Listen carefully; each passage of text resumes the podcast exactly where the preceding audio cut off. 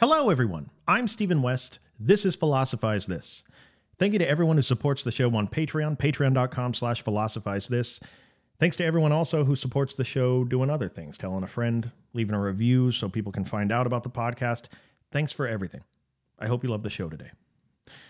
So, no doubt since November of 2022, with the launch of ChatGPT and the job the media's done to make everybody and their mom aware of large language models and developments in the field of AI, no doubt many of you have heard the news. And no doubt most of you have tried out something like ChatGPT and had a conversation with it. And maybe after having that conversation, you felt pretty impressed. Like, wow, uh, this thing seems like a real person. It's given me some pretty well formed, coherent responses to all the stuff I'm asking it. I mean, this is nothing like that that paperclip that used to harass me on Windows XP Service Pack 2. Uh, this thing's coming from my family. Maybe you've seen those conversations people have had with an AI where it's professing its love for the person that's asking it questions. Uh, leave your family. Uh, they don't love you like I do. That stuff actually happened. Maybe you've heard about people recently talking about the possibility of us being on the verge of AGI, or artificial general intelligence, the long prophesied stage of development in the field of AI, where things are apparently going to go from what people call weak AI, these are things like calculators, watches, things that can simulate some single aspect of human intelligence, and strong AI, a different level of AI that has the ability to understand, learn, and adapt. This is AI that can implement knowledge on a level that matches or exceeds that of a human being. That's what AGI is. And maybe you've heard about all the doomsday scenarios as to what's going to go down if something like that were to ever be invented. But is that really something we got to be worried about right now? Are we really on the verge of a technological singularity where artificial intelligence becomes an invasive species that we've created? Are we currently in a technological arms race to create something that's thousands of times more intelligent than we can ever hope to be, with goals of a scope we can't possibly begin to imagine? Is ChatGPT just the first iteration of an amoeba that will eventually evolve into all that if just given enough time? To answer that question, the first place we got to start is with a far less ambitious question and that's not whether ChatGPT is on the verge of breaking out of its black box and taking over the world, but whether or not machines like ChatGPT are intelligent in the same way that a human being is intelligent.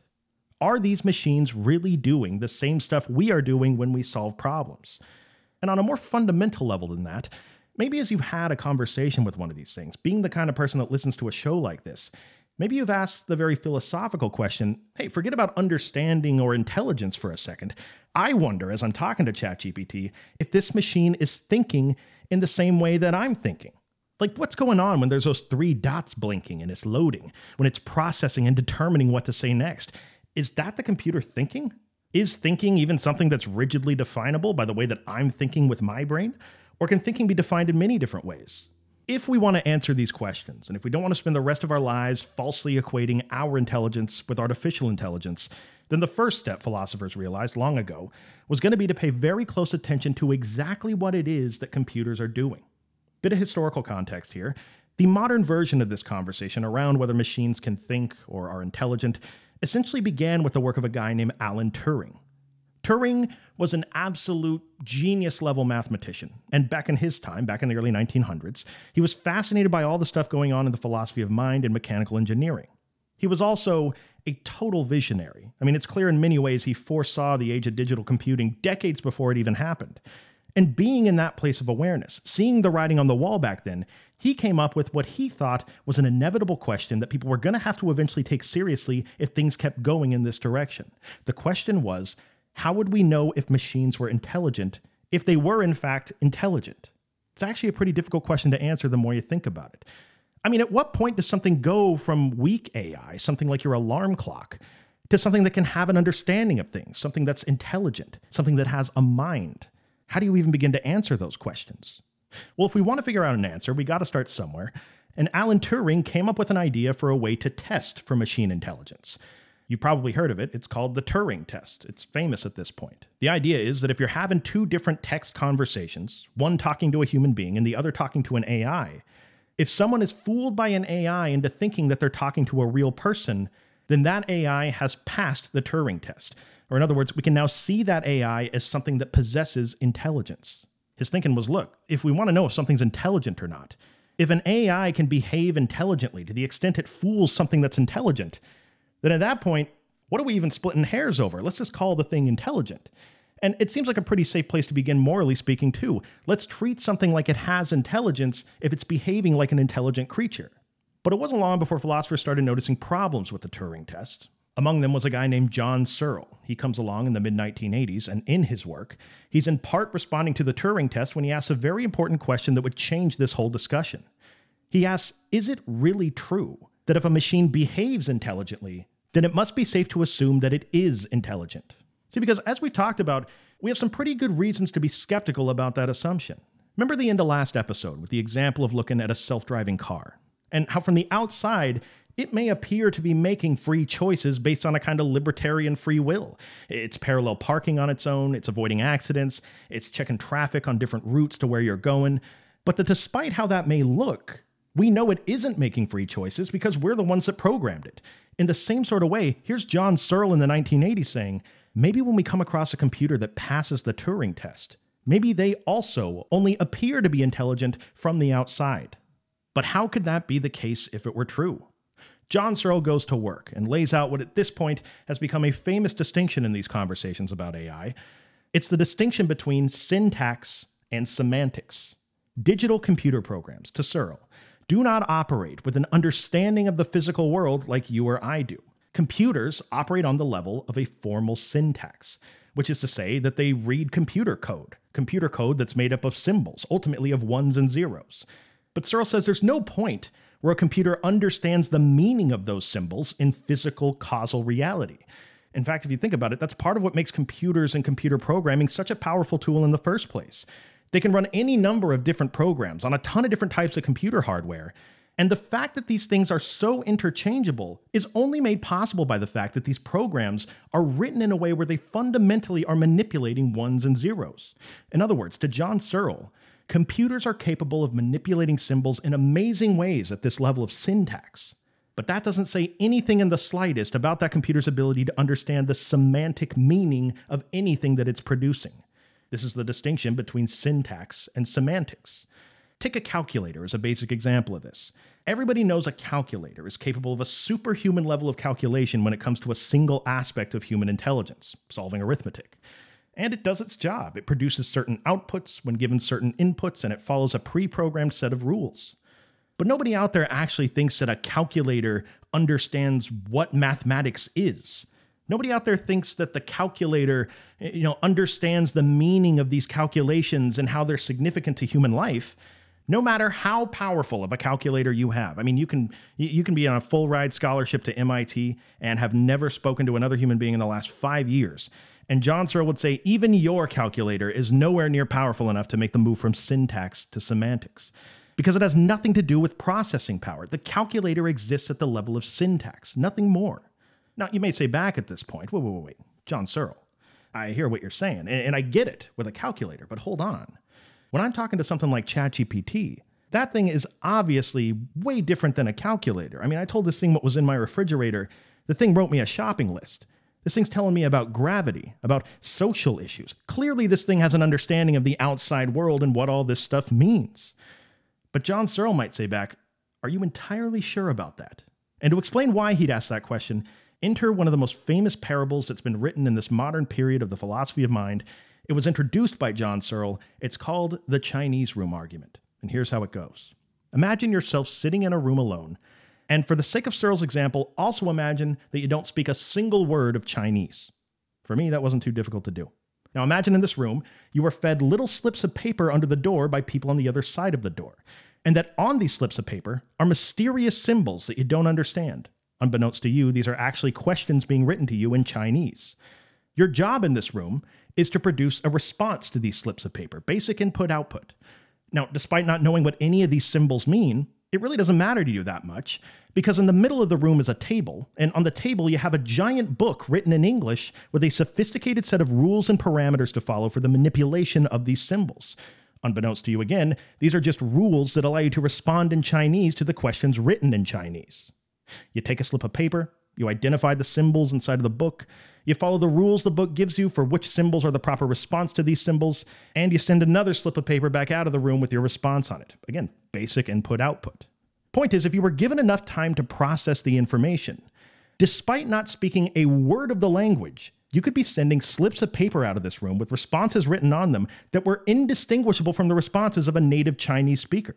They've actually run this experiment in the real world, and it works. The person on the other side thinks they're speaking to a person that knows Chinese.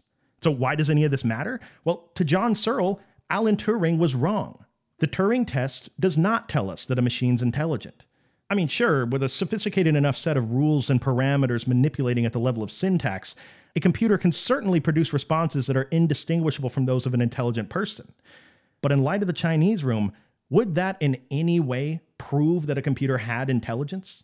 Would it prove that it had any understanding whatsoever about what it was saying? Is there any reason to believe, no matter how powerful of a processor it had, that it somehow magically made the move from syntax to semantics? To Searle, the answer is no. And he had several different goals in this area of his work. I mean, aside from trying to get to the bottom of exactly what machines are capable of and what exactly we mean when we talk about intelligence or understanding in machines, maybe the most important point he's trying to defend with all this is to try to protect the conversation of what exactly constitutes a mind. And at what point does a computer become a mind? Does it even work that way? See, on one hand, from a scientific perspective, as it stands, we really only see minds in highly complex information processing systems. But does that mean that a computer that's also an information processing system can make that jump from merely information processing to having a mind that emerges because certain functions are occurring? This way of thinking is one small type of what's known as functionalism, and Searle's not a big fan of it, just for the record as he describes it, maybe a little too simply, the idea of this type of functionalism is that there's people out there who believe that it doesn't matter what the material conditions are around this information processing, doesn't matter what it is carbon, silicone, or transistors on a board. These people think that if the right collection of inputs and outputs are going on, a mind spontaneously emerges. This is no doubt the type of mindset that leads people to suspect that things like ChatGPT may be developing a level of understanding and intelligence that constitutes a mind.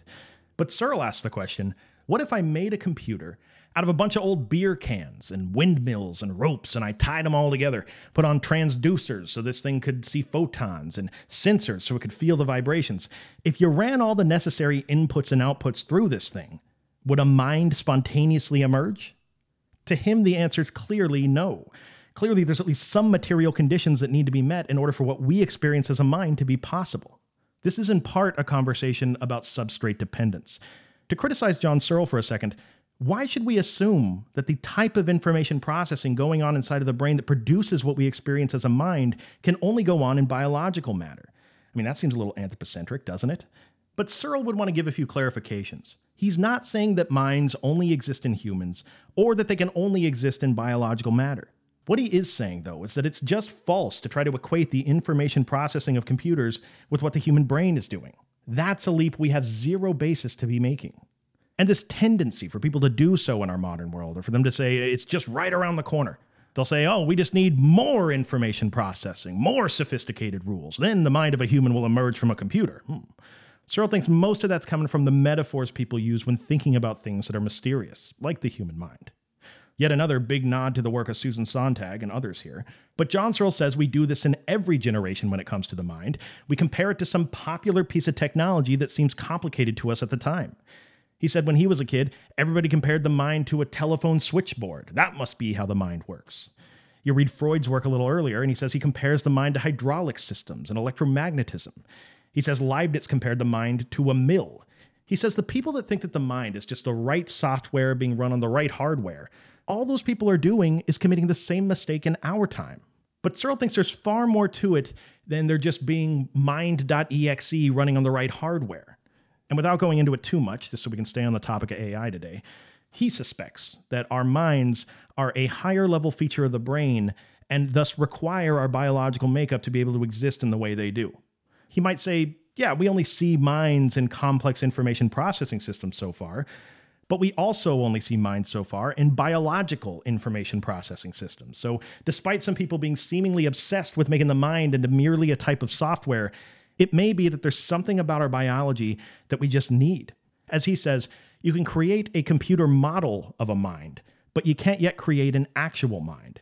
In the same way, he says you can create an elaborate computer model of digestion and how it works, but if you give that computer model a piece of pizza, it's never going to be able to digest it. But anyway, This conversation about syntax and semantics changed the way that people were talking about artificial intelligence. And there were critiques of the Chinese room argument. We'll talk about them on a future episode. But for the sake of understanding ChatGPT today, it's important to understand that in many ways, this conversation went on over the years to become even more complicated than it was in the 1980s, mostly because of advancements in the sophistication of the software that people were trying to compare to the human mind. See, someone in our world today could easily say, okay, Searle, I, I see what you're saying and all, and, and fair point. Back in 1985, you know, back when Steve Jobs is at the pawn shop selling his little circular ironic glasses so we can pay rent that month. I'm sure it was a great point back then. But this is 2023. Things like ChatGPT, LLMs, these are not computer programs that are anything like back then. These days, we got things like machine learning.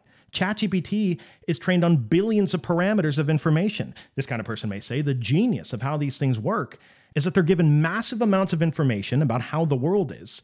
They use their incredible level of computational ability to look for patterns in the data.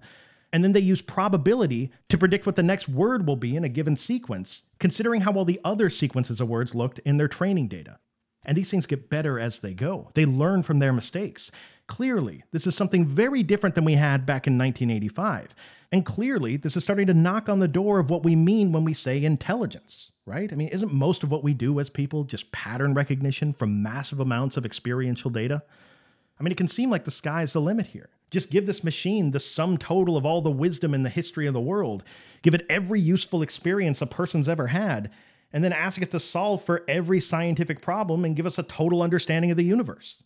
But just like Searle asked about the computers back in 1985, there are philosophers in 2023 who would say back to that, are you entirely sure that that's what this thing's going to be able to do? Among these philosophers is a guy named Noam Chomsky. We covered his book Manufacturing Consent on this podcast before. And for whatever it's worth, there are few philosophers, if any, who are alive today that will be remembered as being as prolific, as influential as he's been. I actually personally watch a lot of interviews of Noam Chomsky. I find his take on American politics to be fascinating. And in every interview he does now, it because he's 95 years old at this point, every interviewer just has to ask a question like he's already dead. It's like they ask him like, so looking back on your life, late Mr. Chomsky, what's the one thing you wish you could take back of all the mistakes you made over the years? What's the happiest moment you ever felt while you were still here with us, my boy? They ask all this stuff, but I see him as a guy that's still doing relevant philosophical work to this day his thoughts on ChatGPT and LLMs being only one part of that. He co wrote an article in the New York Times in March of this year where the title of the article was The False Promise of ChatGPT. What was the false promise of ChatGPT? Well, what he and his co authors are responding to is any variation of that mentality that we just talked about where, from the article, quote, these programs have been hailed as the first glimmers on the horizon of artificial general intelligence, that long prophesied moment when mechanical minds surpass human brains not only quantitatively in terms of processing speed and memory size, but also qualitatively in terms of intellectual insight, artistic creativity, and every other distinctively human faculty, end quote. Now, why is this a false promise? Because to Noam Chomsky, the idea of AI as it currently exists, surpassing or even matching human intelligence, is science fiction. It's called a language model that's driven by artificial intelligence, but to him, it has nothing to do with human intelligence or language in any capacity. To make his point, he often starts by making a distinction. He'd ask Would you say that ChatGPT is an accomplishment in the field of engineering, or is it an accomplishment in the field of science? Because those are two very different things at their core. First of all, credit where credit's due. Large language models, he says, are no doubt useful for some things transcription, translation. He gives a half dozen examples of useful things it may eventually prove to do. After all, great feats of engineering are often very useful for some things people want to do. Think of a bridge that allows people to cross a river, for example. But great feats when it comes to conducting science, those are in an entirely different league of their own. Science is not just trying to build something useful for people, Science is trying to understand something more about the elements of the world we live in. But that's the thing. How exactly do we accomplish that? Meaning, what is the process? How do we actually make the breakthroughs that allow us to understand the universe better? Is it by analyzing mountains of data about how the world is and then probabilistically trying to predict based on what we already know what the next breakthrough is going to be in the sciences? Because if that were the case, someone should just let ChatGPT run wild. You know, give it a six pack of Red Bull and tell it to solve all the mysteries of the universe. The problem is, Noam Chomsky says, that's not what human beings are doing when they come up with scientific theories that lead to progress. From the article, quote, the human mind is not, like ChatGPT and its ilk, a lumbering statistical engine for pattern matching, gorging on hundreds of terabytes of data and extrapolating the most likely conversational response or most probable answer to a scientific question. On the contrary, the human mind is a surprisingly efficient and even elegant system that operates with small amounts of information. It seeks not to infer brute correlations among data points, but to create explanations. End quote. What we want, in other words, when we're conducting science, are not theories that are probable based on what we already know.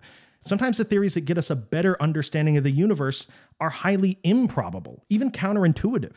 The article uses the example of someone holding an apple and then it falling to the ground. A scientific question you could ask there is why is the apple falling to the ground? Well, during the time of Aristotle, the reason given for why an apple falls to the earth is because the earth is the apple's natural place. Solid answer. During the time of Newton, it was because of an invisible force of gravity. During the time of Einstein, it's because mass affects the curvature of space time. Now, if ChatGPT or any of these language models existed during the time of Aristotle, and then were trained on the data that was available to the people of that time, in a system that is not designed to come up with new explanations, but instead one that just produces what the most probable word is to come next based on conversations it's already seen between scientists and its training data, these models would never predict something as improbable as the apples falling because of the unseen curvature of a concept called space time that nobody's going to be talking about for thousands of years. These models would never assume that that's what's responsible for an apple falling towards Earth. For that, we need things coming up with new explanations, and for that, to Noam Chomsky, we need actual intelligence. This is a classic example of what he calls undergeneration. And if you were to ask him, this is one of the problems with ChatGPT and what distinguishes artificial intelligence so far from actual human intelligence. It's this that they're always prone to either undergeneration or overgeneration. These models either undergenerate, meaning they don't generate all the responses they should or could because their answers are based on what the most common answers were in their training data, or they overgenerate and give responses that technically fit into a sentence grammatically, but don't actually make any sense at all because the algorithm has no real conception of physical reality and what's logically coherent. As Noam Chomsky says, you ask this kind of algorithm to map out the periodic table, and it'll give you all the elements that exist because it's seen people talk about elements before. But because it has no real conception of the underlying laws of physics or chemistry, it'll also give you the elements that don't exist, and even a bunch of elements that can't possibly exist. It will do this because all that a language model is doing is trying to generate text that looks like text that it's seen before. It really has no idea what the meaning is of anything that it's saying. This is syntax versus semantics, by the way. This is the Chinese room all over again. And this is why someone like Chomsky is going to say that a large language model, in the current form that we have them, is incapable of distinguishing the possible from the impossible. Here's a quote about this very topic that's not from the article, by the way. Quote, this limitation reflects the fact that while these language models can generate creative and complex text, they don't actually understand the content in the way humans do. They don't formulate hypotheses, make novel scientific discoveries, or generate new theories. They simply predict the next most likely word or phrase based on the patterns they've learned from their training data. End quote. And if you're wondering if that's just yet another biased quote from a hater like Noam Chomsky, that quote I just read was actually from ChatGPT. I asked it to defend itself, and it told me Chomsky's right. But anyway, this really is the problem with large language models in their current form if we ever want to say that there's something starting to resemble AGI. Intelligence. When it comes to what human beings are doing when they use their intelligence to come up with the type of scientific theory that sheds some light on our understanding of the universe, that intelligence requires the ability to not only know what can be the case, but also what cannot possibly be the case. Moral reasoning, which an AGI would be doing, that requires the ability to be able to distinguish between what ought to be the case, but also what ought to never be the case. And at least as it stands right now, that is not what these large language models are even close to doing. Chomsky calls what they're actually doing, if you just wanted a more accurate description of the technology, is that it's kind of like glorified autocomplete, like on your phone. Sophisticated high tech plagiarism, he called it once. Now, this is far from the end of the conversation. This is just one single take. One direction to go from here, if you're thinking like a philosopher, is to call into question the definitions that we're using for the terms here.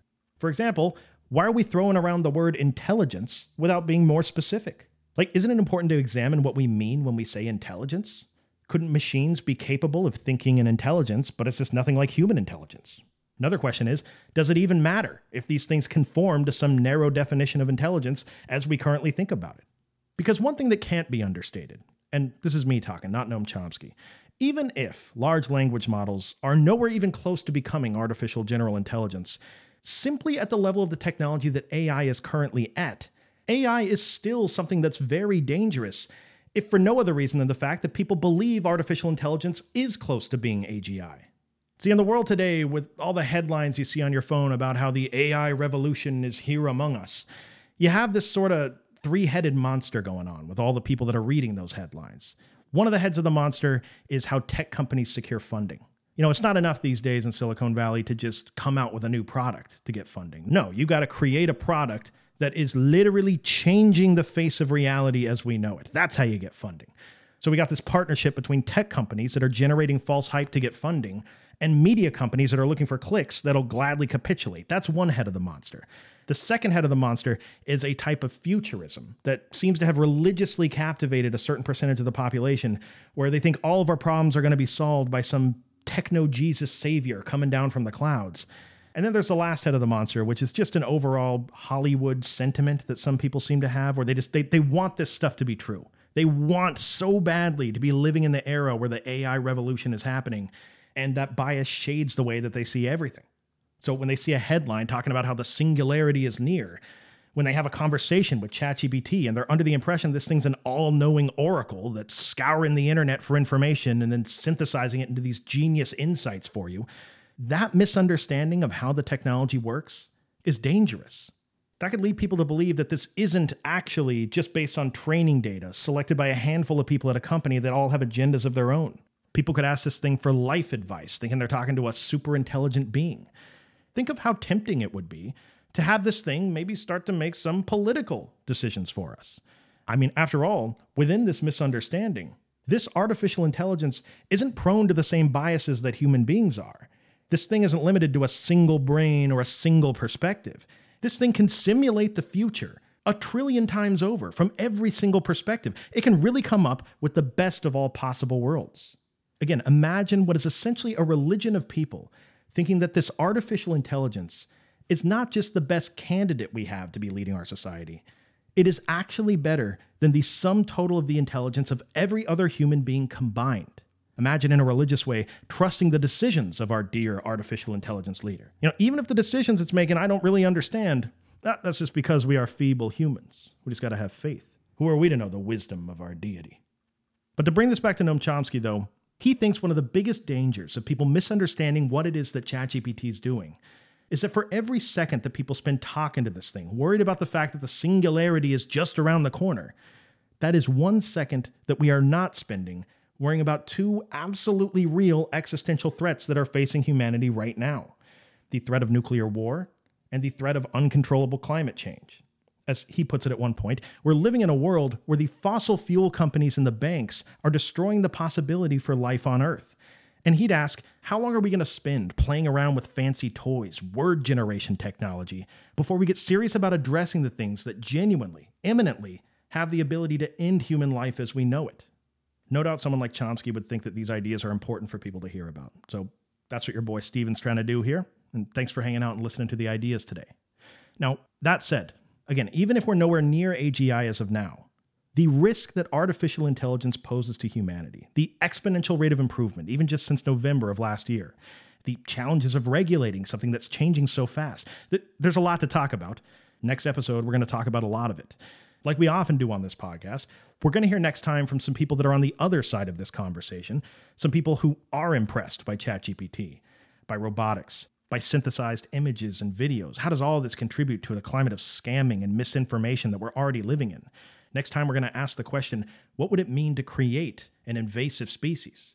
And then what might it be like if we found ourselves living among it? Thank you for listening. I'll talk to you next time.